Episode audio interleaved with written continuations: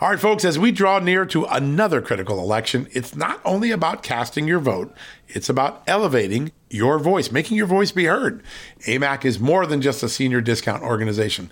They unite like minded patriots like you and I, committed to preserving our cherished values and actively opposing the leftist agenda that's sweeping across America. Just look at their recent victories. AMAC members helped to push forward an investigation into practices that inflate drug prices. They successfully defeated ranked choice voting in order to protect traditional voting methods, and they've also helped block a federal takeover of elections. As AMAC's membership grows, Washington is listening. Every new member strengthens this movement. If you love America, visit amac, amac.us slash just news to become a four-year member for just $30. That's a great discount. AMAC is not only better for America, it's better for you. Membership gives you access to the AMAC magazine, free Social Security and Medicare guidance, money saving discounts, trusted news, sweepstakes, and so much more. It's a community, not a service. Take advantage of our election year sale, four years for just $30 at AMAC. By joining over 2 million Americans, they can't ignore your voice in Washington anymore. Join now at amac, amac.us slash just news. That's amac.us forward slash just news.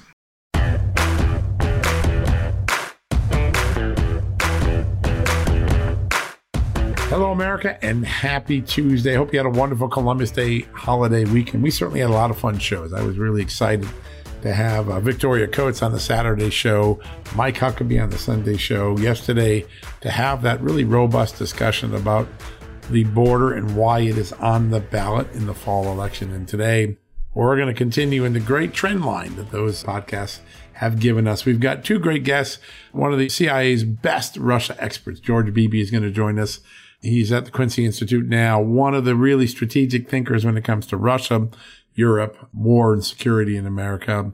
And he has some really strong words for the Biden administration and where we find ourselves in this middle of the Russia-Ukraine conflict. And then we're going to turn to our good friend Warren Connerly, great author, one of the legends of the civil rights movement, and particularly the effort to roll back affirmative action programs that make college admissions a race based decision, something he believes is wrongheaded. And he has been fighting it consistently since the early 1990s when he got the University of California to eschew its affirmative action policies. Other states have done so. But now we've got two major Supreme Court cases, one involving Harvard, one involving the University of North Carolina. So a private college, a public college, taxpayer funded college, privately funded college, Ivy League college their admission policies, their race-based affirmative action policies are before the Supreme Court. The court's going to hear both of those cases, by the way, separately with the idea that they're going to come up with one larger declaration about whether race-based admissions to college are appropriate, lawful, and constitutional at this moment in American history. That is going to be our conversation today. Two great guests, Ward Connerly on affirmative action and the increasing use of race for every policy decision. Equity seems to come up even when it involves, I'm not making this up, hurricane relief. All of a sudden there's to be equity in hurricane relief, as Vice President Kamala Harris said last week. I'd like to ask Ward about that, a man who's fought for civil liberties and civil rights for his entire life. Is, are we uh, wrongheaded? Have we made race a boogeyman that it doesn't need to be? We're going to ask that question of him in a little bit. All right. Now, before we get to that, two very important stories we had on the website this morning. I just want to go over them quickly. First up, you heard Mike Benz first on the show mention this. We, we've done a deep dive on this. When the government got involved in this censorship, federally sanctioned censorship machine in 2020 with the election integrity partnership, they sought some advice. They had partners on this, both from the election integrity partnership side and from the government side. One of them is the Belfer Center at Harvard University. Now, the Belfer Center has a very important and famous co-founder. His name is Robby Mook. If that name sounds familiar, well, he was the campaign manager for the Hillary Clinton for President 2016 campaign. And he was a central figure in the Michael Sussmann trial, John Durham's trial, which ended in the acquittal of that Democratic lawyer, Michael Sussmann.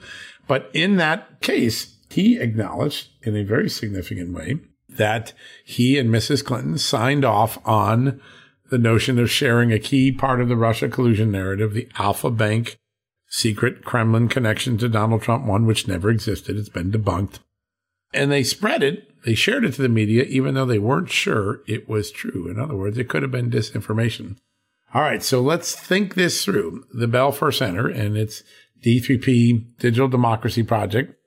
It is advising the Homeland Security Department and this partnership. In fact, it was one of the civil society partners for the EIP, the Election Integrity Partnership.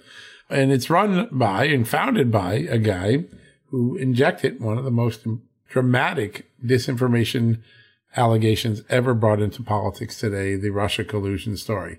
That's right. You heard me right. That's exactly what happened here. And, and I think it's worth taking a look at. We're going to do more on Robby Mook and what they've been working on over the next several days. But a Hillary Clinton connection to that federally sanctioned censorship machine, which is just remind people what we've exposed in the last couple of weeks. There was a private partnership working with the Homeland Security Department, State Department to flag posts that they considered to be misinformation to the social media companies to get them censored in some form, either marked, labeled, deleted, blocked. And 35% of the time, their requests won. They were granted by the big tech companies. And we're one of the organizations they sanctioned. Just the News was identified as one of those that they were considering to be misinformation. What were we flagged for? We were flagged for writing a story about an affidavit, a sworn affidavit, a sworn declaration put into a court case where there was a hearing. If we can't cover things filed in a courtroom, we're in big trouble. And that's what this censorship machine flagged us for. But this whole machinery has a connection to Hillary Clinton's campaign manager, Robby Mook, who, by his own testimony, authorized the leaks to the news media after Hillary Clinton signed off on it, even though neither of them believed or were certain that the allegation, the Alfa Bank allegation, was in fact true. That's pretty big news in my mind. And I think ultimately weighs into who are the people advising this Homeland Security censorship operation. All right. The second story is that today jury selection has begun for, in the trial of Igor Danchenko. He is the primary source for the Christopher Steele dossier. He's accused of lying at least on five occasions to the FBI. Now, the case is going to be very technical and narrow in the courtroom. It's just going to be about the technical aspects of whether the statements he made to the FBI were lies, were they false, and then were they lies? Lies meaning did he intention to lie? Did he intend to lie when he did it? That is a significant question for the jury to figure out. But the broader story is when you take the sum total of all the evidence John Durham snuck into the court file through motions and responses to motions, you get one overwhelming, irrefutable picture.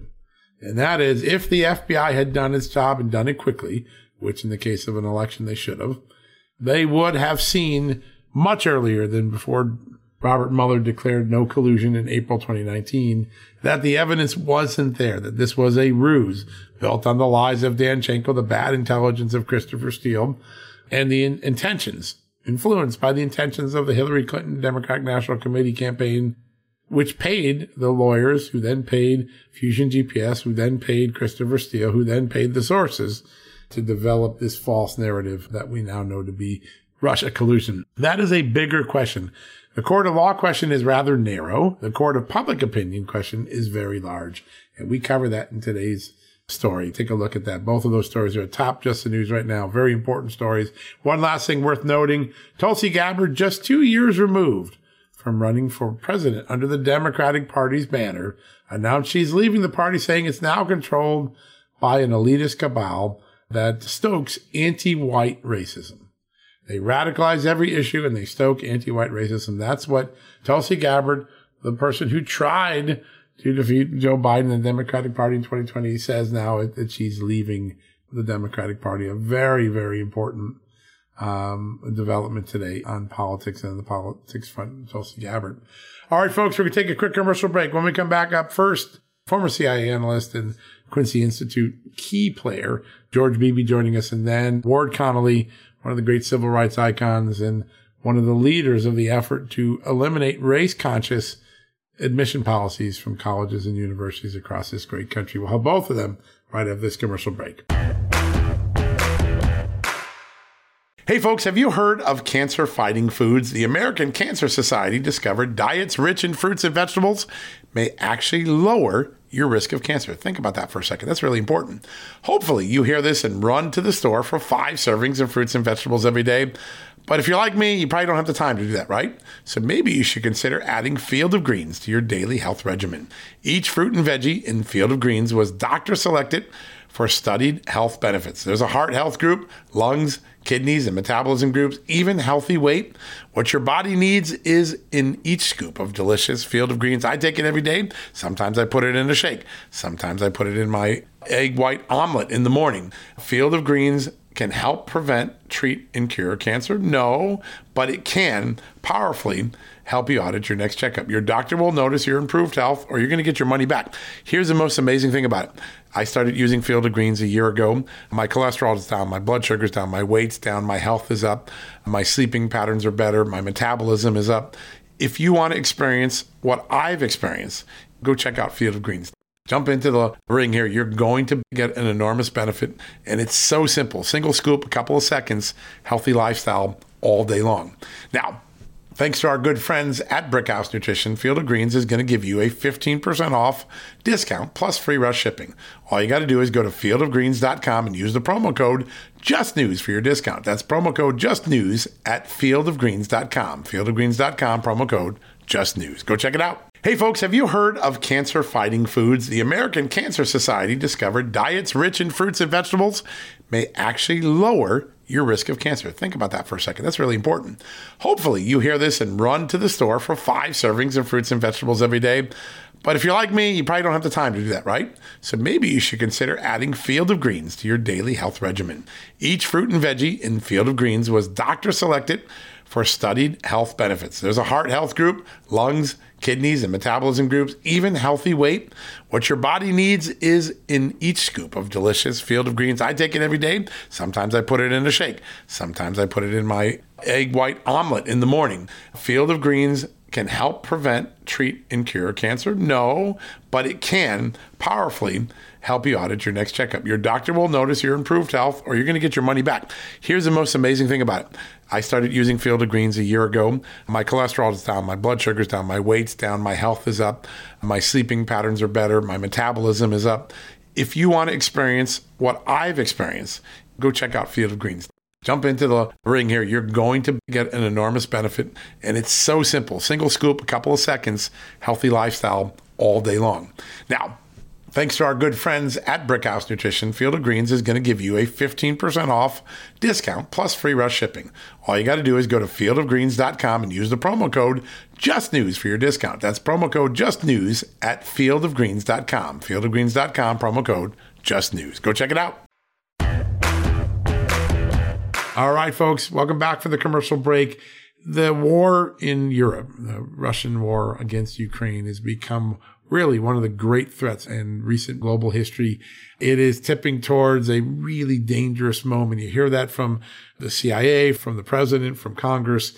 We're at a critical crossroads. And our next guest, he is one of the country's premier experts on Russia, former director of the CIA's Russia Analysis Division and director of grand strategy today at the Quincy Institute, where they're always looking for great diplomatic solutions. We're talking about our good friend, George Beebe. George, great to have you back on the show. Thanks, John. I want to have you give us your assessment. You were on the top of Russia for a long time for the CIA. You advised Vice President Cheney. You looking at this, what do you assess after this weekend of horrific violence, where the war stands and where the danger stands? Well, I think we're we're in a new phase of this war that uh, is a lot more brutal, uh, a lot more dangerous. Uh, this war has been escalating actually for, for many, many years, well before Putin launched his invasion in February. And uh, we're continuing up that escalatory ladder.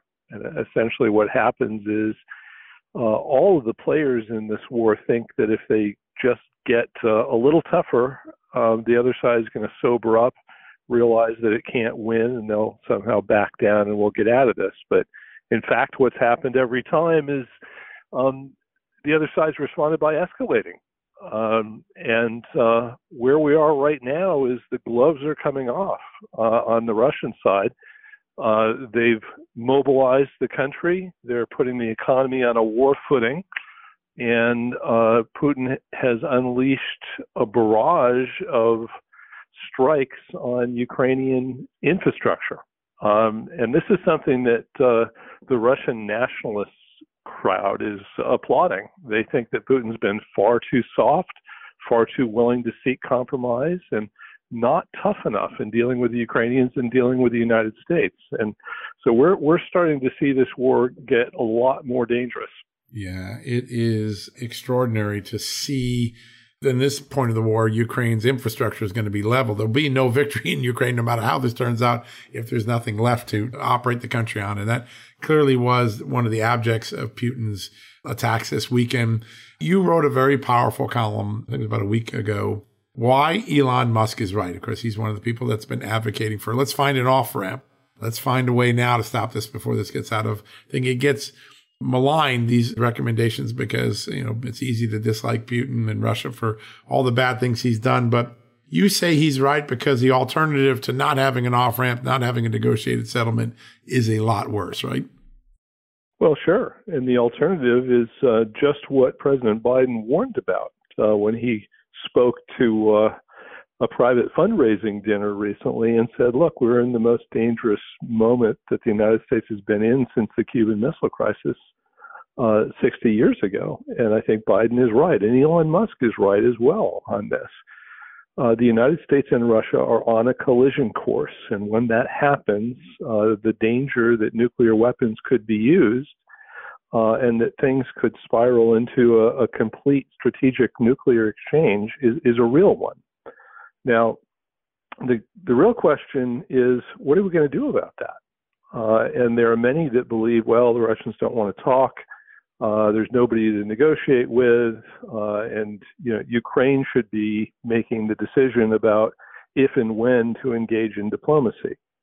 Um, but the problem with that, of course, is a it puts America's own security in the hands of Ukrainians and outsources that decision to them and that's uh, something that I don't think any American president should do. Uh, but secondly, it uh, it ignores the role that the United States itself has played in this conflict. We're not simply a bystander. We're deeply involved in this war and providing not just weapons, but intelligence, training, logistics support, uh, military advice, targeting information. Uh, we, according to The Intercept, have uh, boots on the ground in the form of special operations forces there. The New York Times has said that as well. So, um, with that involvement, I think comes responsibility. And the biggest responsibility that we have is to make sure this war doesn't escalate.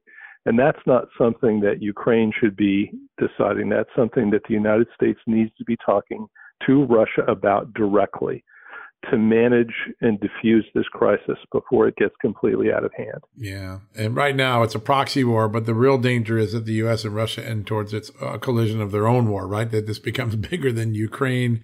What are the warning signs that, that we're moving closer to that direction? Well, the Russians are saying quite openly that this is not a war between Russia and Ukraine. It's a war between Russia and the United States and NATO. Um, that's who they perceive uh, is behind what's going on in Ukraine. That's number one. And if the Russians believe that's true, uh, that suggests that the dangers we could get in a direct confrontation are great uh, because the Russians perceive that they're essentially at war with us right now. Um, the second part of this is that because U.S. Uh, technology and U.S. weaponry and U.S. intelligence are so deeply involved in all of this, if the Russians continue to struggle on the battlefield and feel that they're in real danger of losing, their temptation to go at that uh, that source of support for the Ukrainians is going to go up considerably. Now, what would that mean? It could mean things like striking directly uh, NATO military supplies as they're coming into Ukraine. It could also mean going after the space based assets that are so vital to uh, targeting uh, Russian uh, military forces. Uh, all of this precision guided weapons that are so advantageous to the Ukrainians depend on American satellites to provide them with the data that they need to function. Those satellites are vulnerable. um, the Russians have already warned publicly and explicitly that any satellites that are traveling in geosynchronous orbit above Ukrainian airspace are legitimate military targets, they've said. So they have already sent messages here that this is something that's on their minds. Uh, and you can imagine what might happen if Russia did go after those uh, space based assets in some way. That that would be an escalation. It would be something unlike in, we've ever seen in American history. A space-based war, or at least space-based battle, as part of a war, would be just extraordinary. One of the things that it seems that Putin is calculating doing here is that he can outlast whatever weaponry we're sending. It's sort of a game of attrition. That probably doesn't have a very good ending for Ukraine, in any circumstance, because Putin can destroy so much of what keeps the country running every day.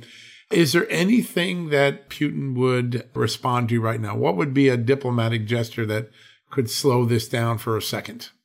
Well, uh, the biggest thing that the Russians have said they've wanted, and this is something they've said for many years um, and continue to insist on, is Ukraine's geopolitical neutrality, um, meaning that it's not part of a military alliance with NATO or uh, some sort of bilateral military alliance with the United States.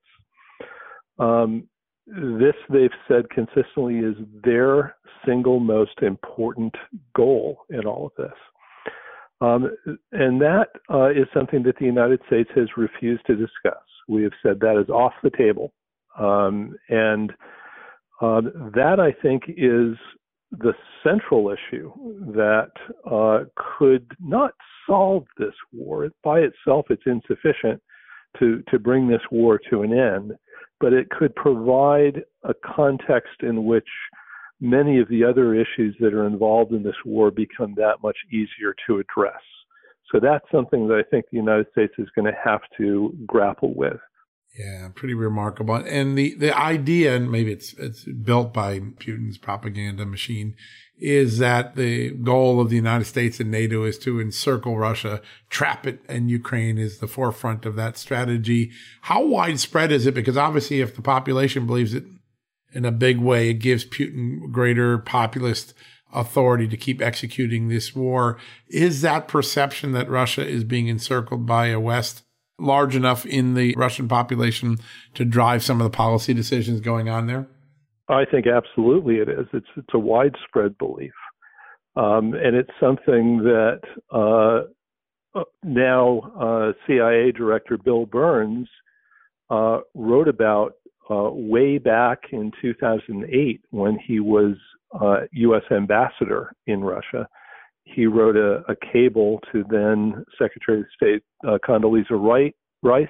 this was published in Bill Burns's memoirs where he uh, described uh, potential Ukrainian membership in NATO as the brightest of all red lines within the Russian political elite. And he said he had found no one uh, across the Russian political spectrum that uh, supported it.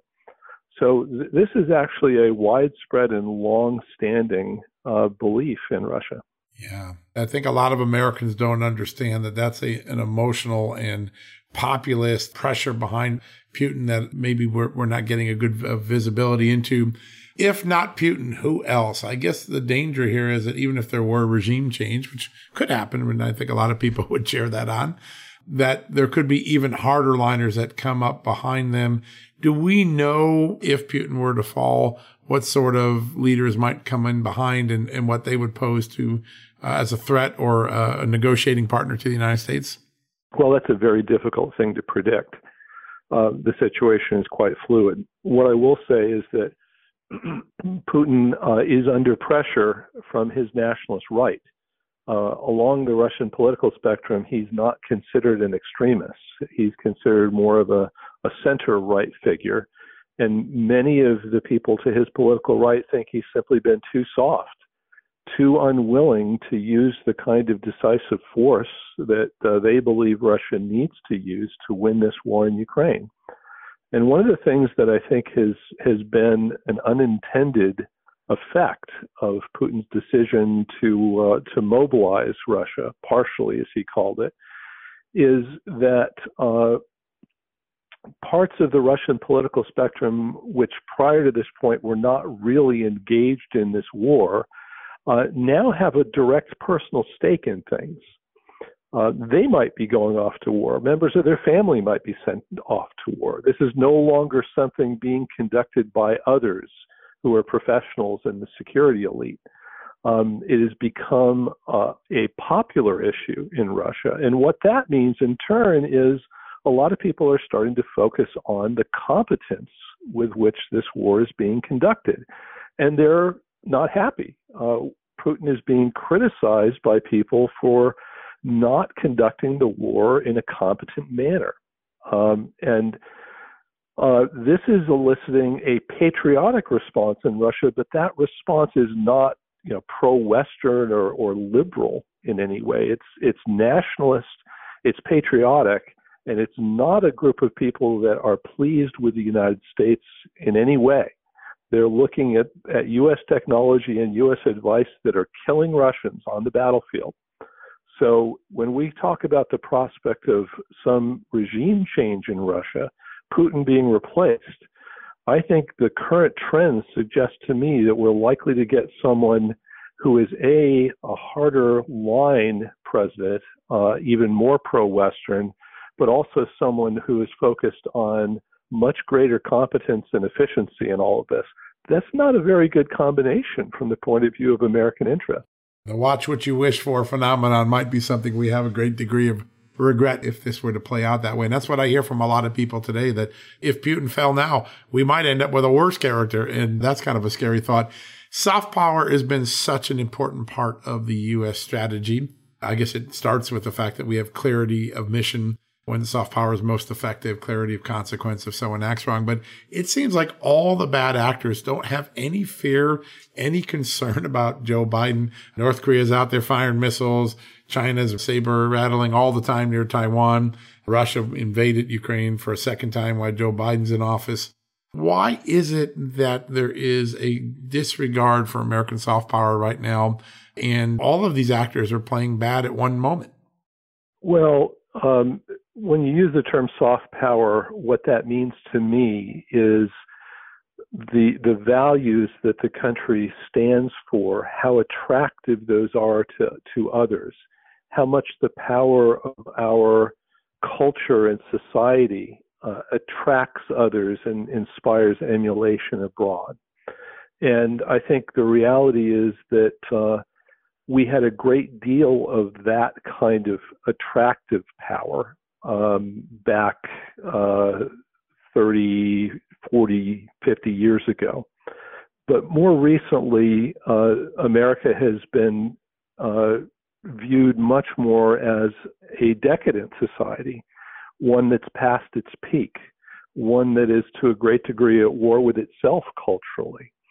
Um, one that is not exporting you know, freedom and liberty, but uh, values that other countries find threatening to to tradition, to family, uh, to the strength of society's bonds. Um, and so the United States is not standing for the kinds of things in the world today that it once did. And that's that's a problem, obviously. It's a problem for our ability to be uh, a constructive force in the world, but it, it's also something that should prompt Americans to look at what's going inside our society itself and ask ourselves what's going on here that is uh, problematic. Yeah, culture does matter. It's interesting in the in the world stage. Countries do look at our culture, look at our own internal squabbles, and make extraordinary assessments that may be driving some of this. Clarity of voice is always important. Clarity of objective, clarity of what the United States wants it's not clear to me, and I've I've read all the transcripts of the last two three months trying to figure out. I can't quite tell what Joe Biden's end game is for this conflict with Russia. Am I isolated in that, or is that a growing perception? And if so, how do we get to a point of clarity? Well, I'm not sure that we ourselves have uh, a clear objective in mind. Uh, we certainly know what we don't want. We don't want the Russians to defeat the Ukrainians uh, take over that country, resubject it to Russian hegemony. Uh, and we are doing a very good job of preventing that outcome. But beyond knowing what we don't want, I'm not sure we've articulated to ourselves what we do want. Um, we you see vague comments here and there about uh, wanting to weaken Russia to make sure that its economy and its its defense industry are so damaged that it can't do something like this again.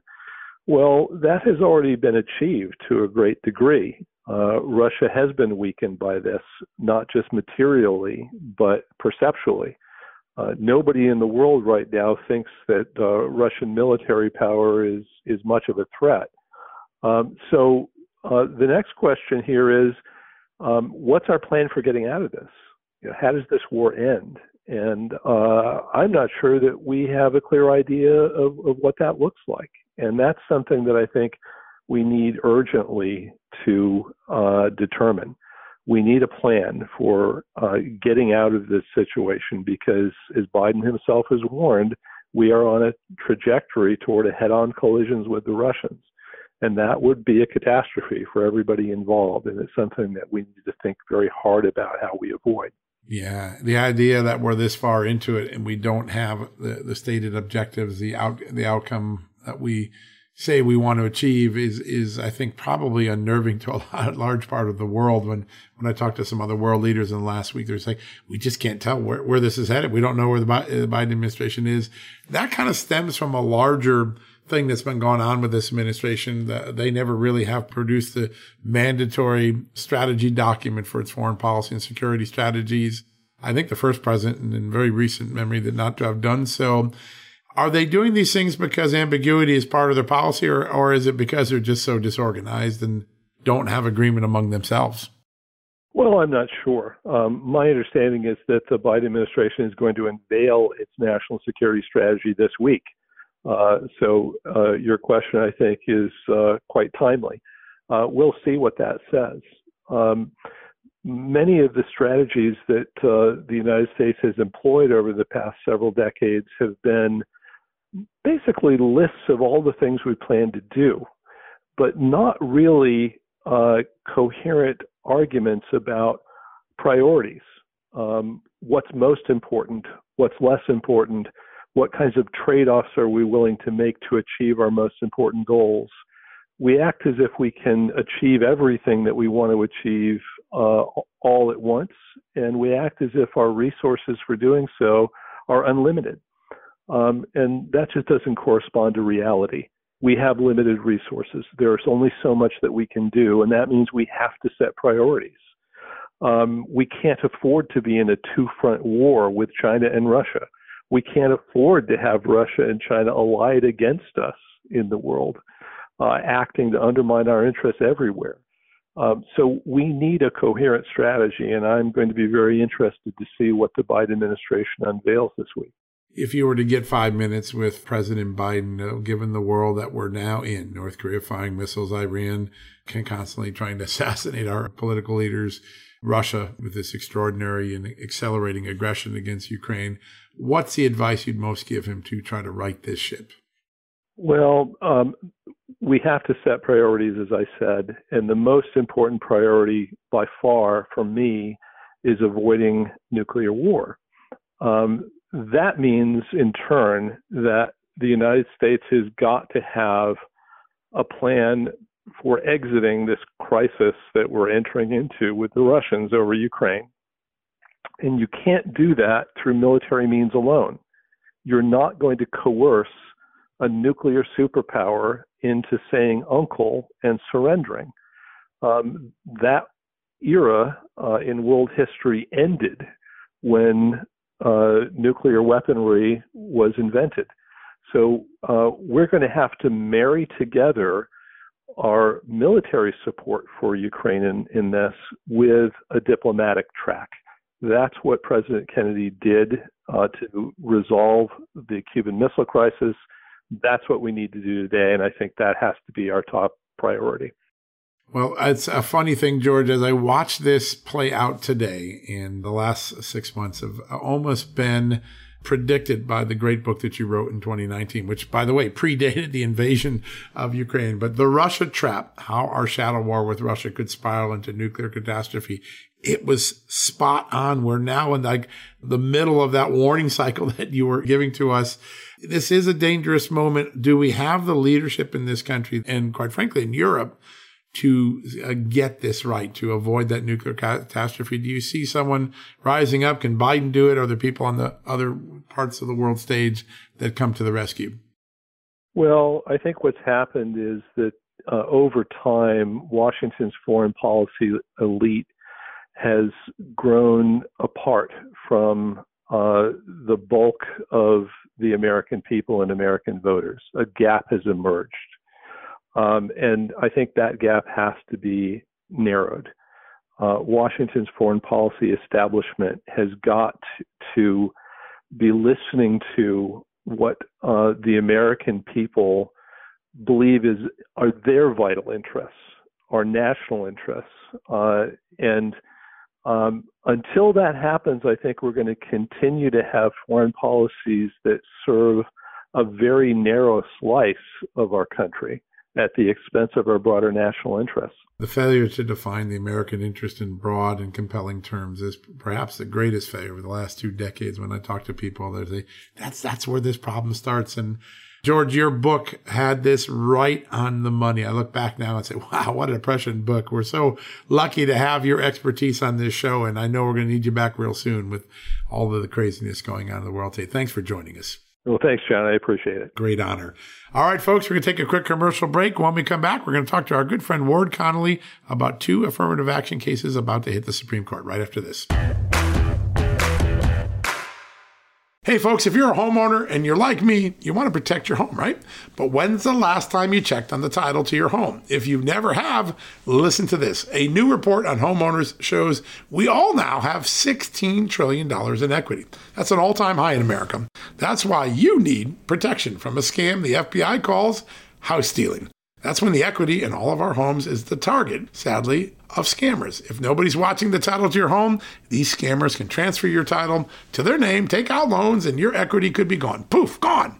You have to protect your equity from this despicable crime right now with triple lock protection from my good friends at HomeTitleLock.com. The first step is to check on your home's title to see if it's still in your name. Sign up with your address at HomeTitleLock.com and be sure to use the promo code JUSTNEWS.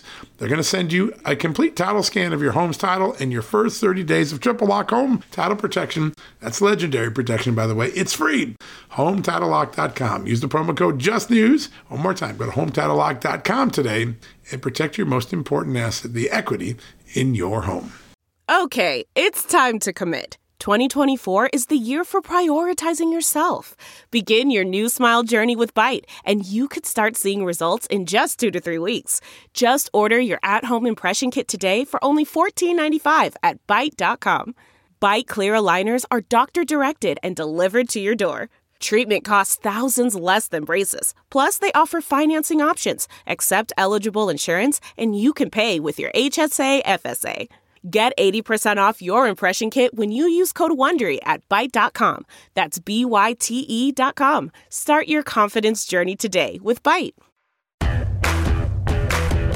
All right, folks, welcome back from the commercial break. Always excited to have this next guest on our show. He is really a true thought leader and in an era where there's so much insanity in the public space today, whether it's racial and gender preferences or critical race theory, he is a sage voice of wisdom and common sense. He is the founder and the president of the American Civil Rights Institute.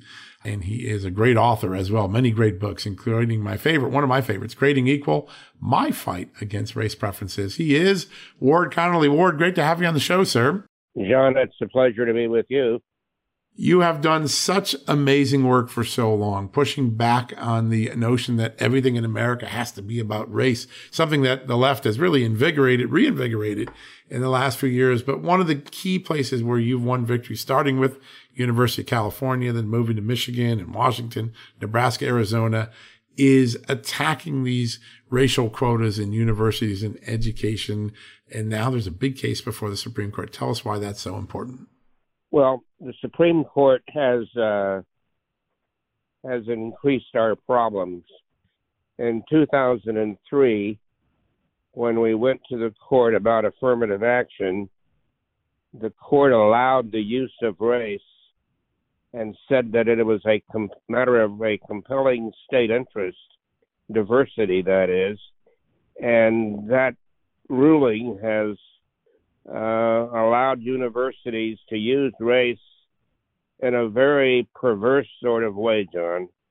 Uh, the court said you could use race as one of many factors, but in the real world, one of many factors means everything because when you're looking at a person and deciding whether to use their race, height doesn't matter and where they were uh, any nothing else really matters but their color.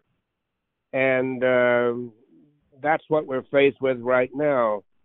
And john i began to see this when i was serving my sentence i call it on the board of regents of the university of california. And uh, they were talking about diversity equity and inclusion. And um, it just means everything to the university to have a black face or a brown face, primarily a black face that they can show on their brochures. It's it's institutional window dressing for them, and it's wrecking a lot of lives, uh, white and Asian primarily.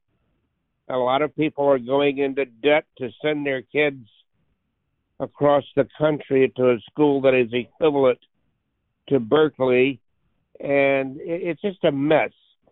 And President Biden and Harris, Vice President Harris, have adopted the pursuit of equity as their uh, motto, and that means race this and race that, and it's it's a far cry from what President Kennedy said, uh, which was that race has no place in American life or law. So uh, I just I think this is bad for the country, really bad, and I've been fighting it. It's really a fascinating dynamic to watch the left because I think when you go back to the 60s, the left and many in the right as well fought to get equal opportunity, equity of opportunity. But today, it seems like the goal is to flip that on its head and make it equity of outcome. Everyone should have the same outcome. How did that argument get flipped and what are the forces behind it? It got flipped because the American people, uh, primarily whites during this period, felt that felt a certain sense of guilt, I think it was, uh, that's how I would describe it, John. And they wanted to allow diversity to occur.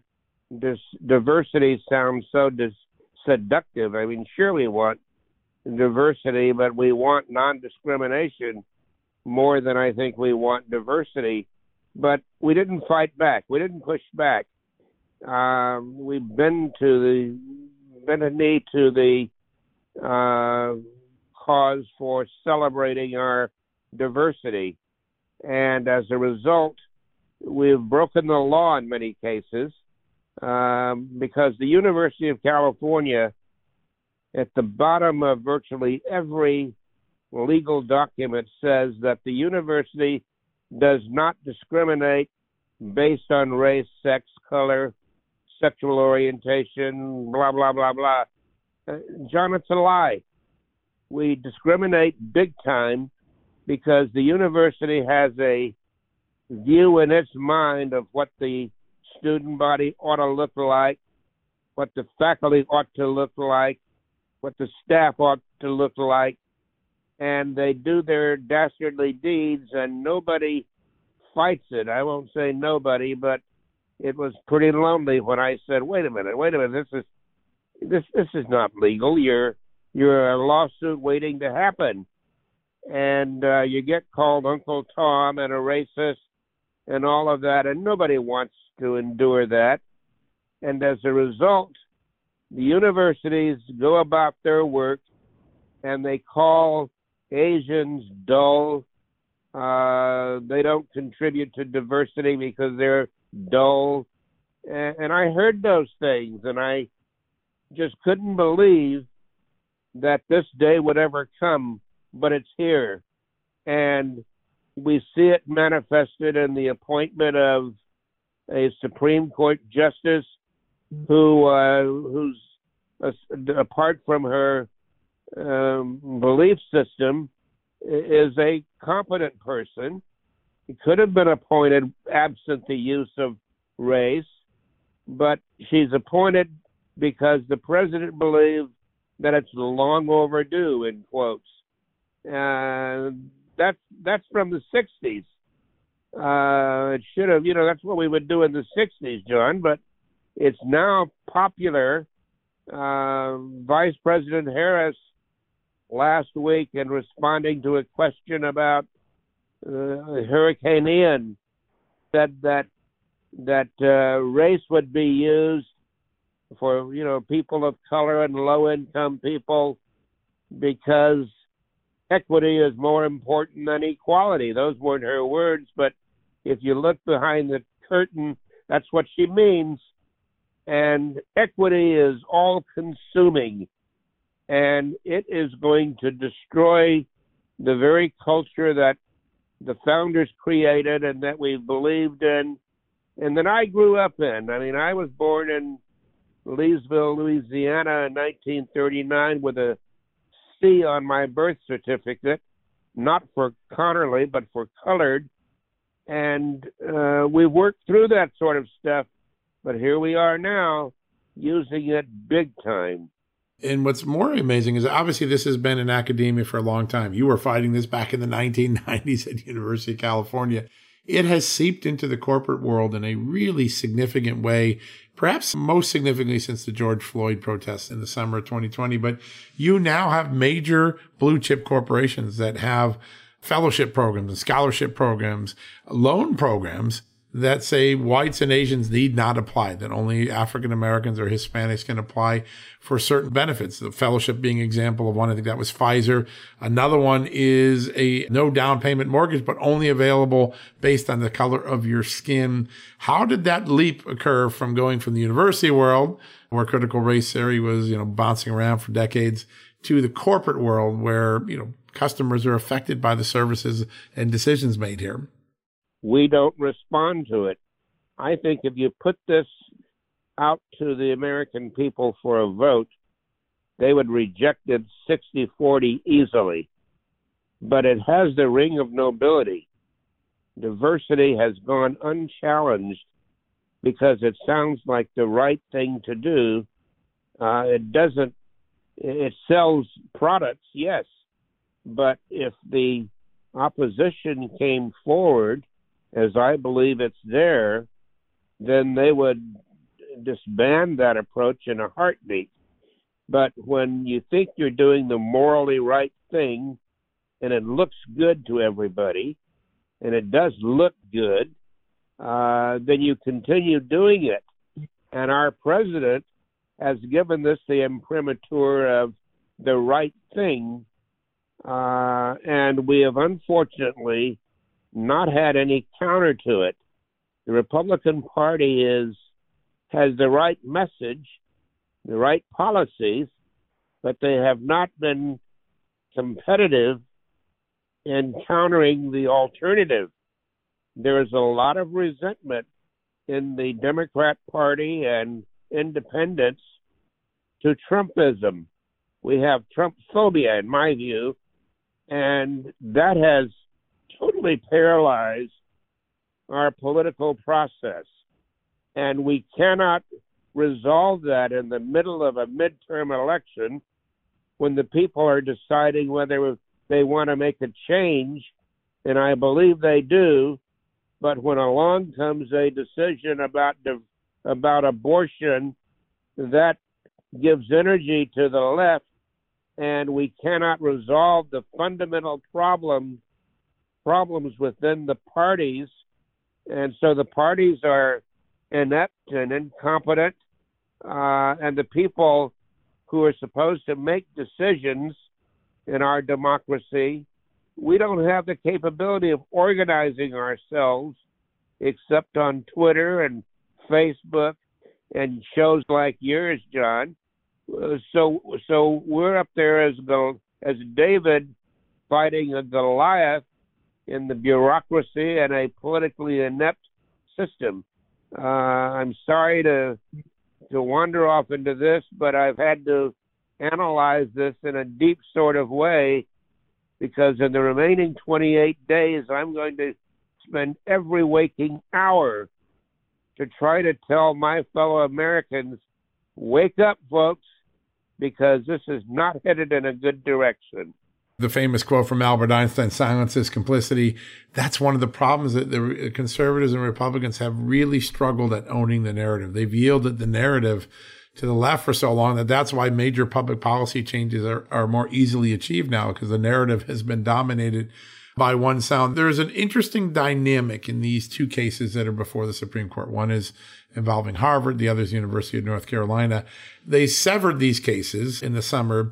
Part of the reason is Justice Ketanji Brown Jackson, the newest justice, the one Biden just appointed and got confirmed by the Senate. She had to recuse herself from the Harvard case because she previously had been on the school board of overseers. Interesting dynamic that there could be one less liberal on that first Harvard case. Is there anything to be watching for with the cases being severed? Well, I uh, I believe that they would not have taken these cases had they not felt that the 2003 Grutter case was was wrongly decided, and they now have the votes to do the right thing. Um, they did not sever them, in my view, because of her. Uh, they severed them because they one is private, one's public. Uh, a lot of things that go into that. The, the court is just as political in many ways as any other institution. These are human beings who arrive at the court because of political considerations. And we now have a court the one big thing that we can think that I can think former President Trump and Mitch McConnell for, we now have a court that is morally positioned to do the right thing on this issue.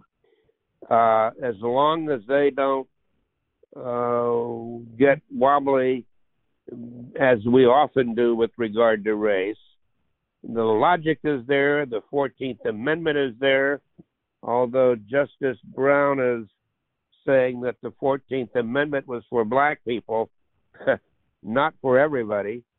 And and uh, that may find itself into the court, but I am to move on from your question. I'm optimistic that that uh, we're going to get a good decision, but the court. I hope that Justice Thomas takes it and and goes a little bit beyond these two universities and talks about the compelling reason of equality. The the founders had a reason for focusing on we hold these truths to be self-evident that all men are created equal, John, because equality gives people an inspiration and an aspiration on behalf of their country.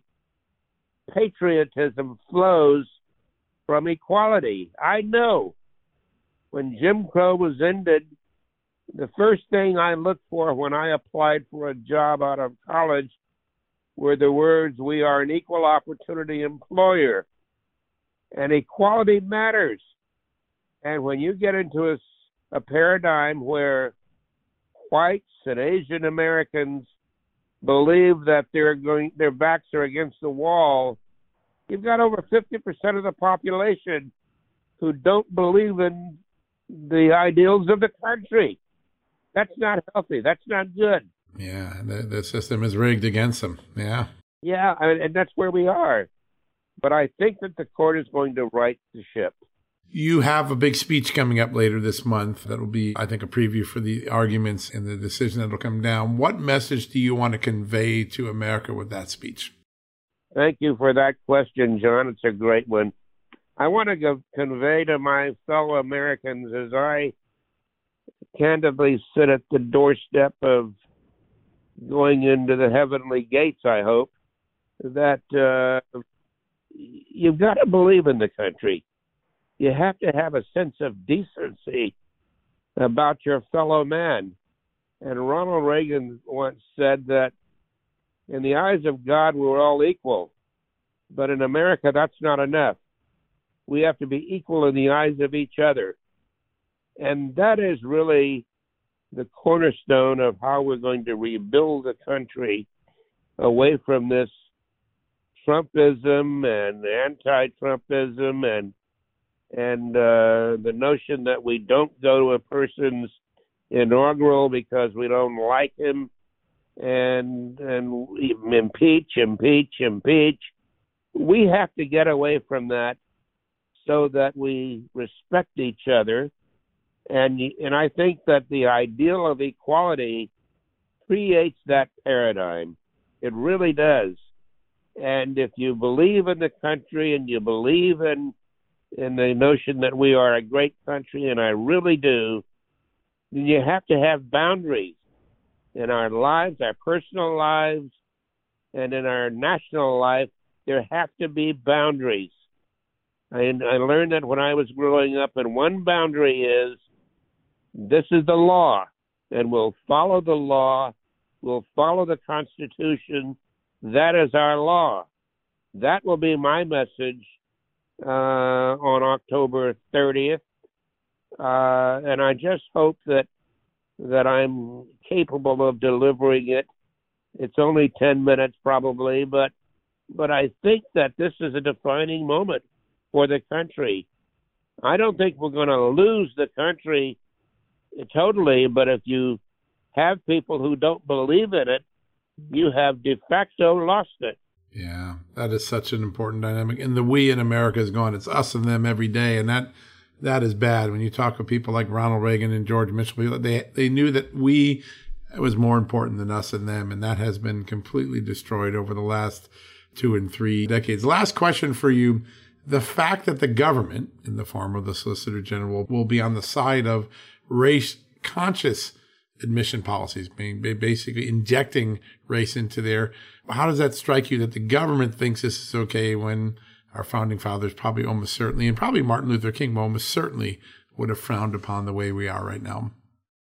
That is political. When President Bush uh, Biden ran for president for the third time and was destined to defeat, he was rescued by a black man James Clyburn, who gave him a lifeline. He pledged then to be the most progressive president in American history. Say what you will about Joe Biden, but as a lifelong bureaucrat, really, he keeps his word, and and and I believe that the government has become enmeshed in equity building primarily because that's what Joe Biden said he would do. Race uh, seeps out of every pore of progressives. They want to transform America. That is what uh, Senator Sanders promised. And the progressive mantra is that we are a racist society, that white supremacy uh, originated this country and that it's still there. And if you're a progressive, you believe that whites, white adjacent, should be brought to the front of the line, uh, back of the line, and that whites and uh, that blacks and browns, that crayon box, needs to be brought to the front of the line. That's wrong, but that is what has to be fought. And we have to be not afraid to say it. I don't like saying that those words, but that's where we are, John, and and uh, we have to now accept the challenge.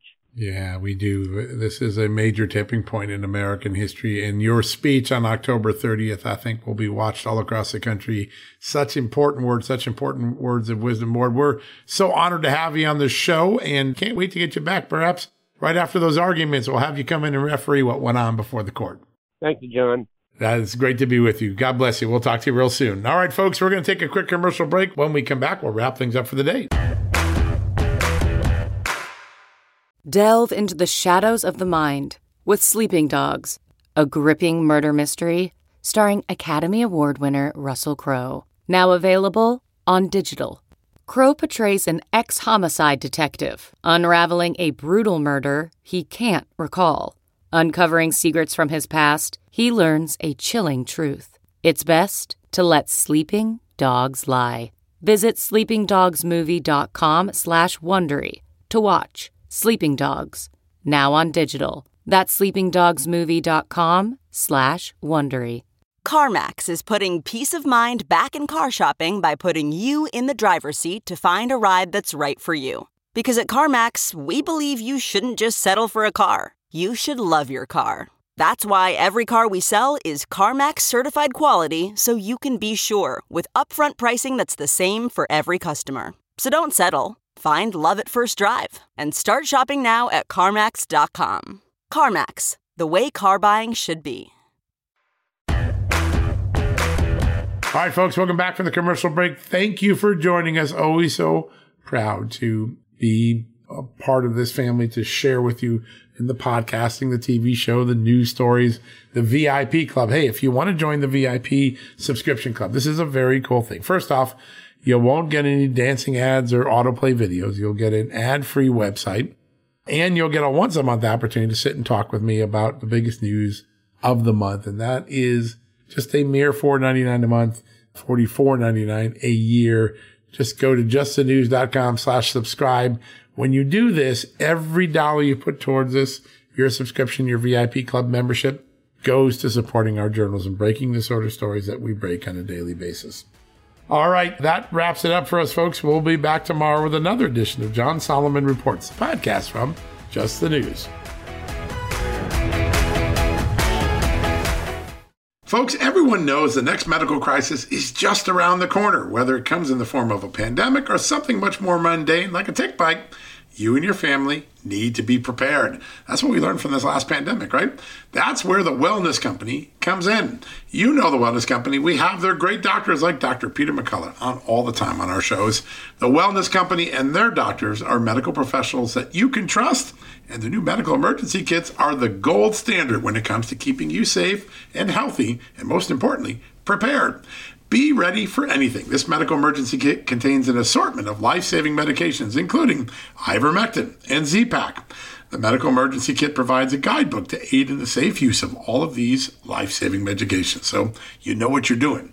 From anthrax to tick bites to COVID and even the bioweapon like the plague, the Wellness Company's medical emergency kit is exactly what you need to have on hand to be prepared. Rest assured knowing that you have emergency antibiotics, antivirals, and antiparasitics on hand to keep you and your family safe from whatever the globalists throw your way.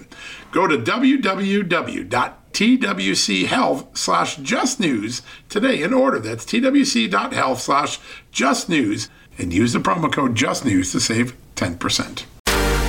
Hey there, it's Amanda Head, and I am thrilled to introduce to you my new exciting podcast, Furthermore with Amanda Head, broadcasting weekly from sunny Los Angeles, California, and brought to you by the dynamic Just the News Podcast Network. On this fresh and engaging podcast, I delve into the latest news with a little bit of a twist, exploring the furthermore of every story. But this isn't your typical run of the mill news commentary or politically charged program. I interview a diverse range of guests, including business leaders, entertainers, musicians, educators, experts, politicians, and many influential figures from both the United States and around the world. So why not make your Mondays, Wednesdays, and Fridays a little more interesting? Tune in on your preferred podcast platform and discover furthermore with Amanda Head on Apple Podcasts, Spotify, or wherever you listen to your favorite shows. And don't forget to hit that follow or subscribe button and be sure to download the latest episodes. I can't wait to have you join me on this exciting journey.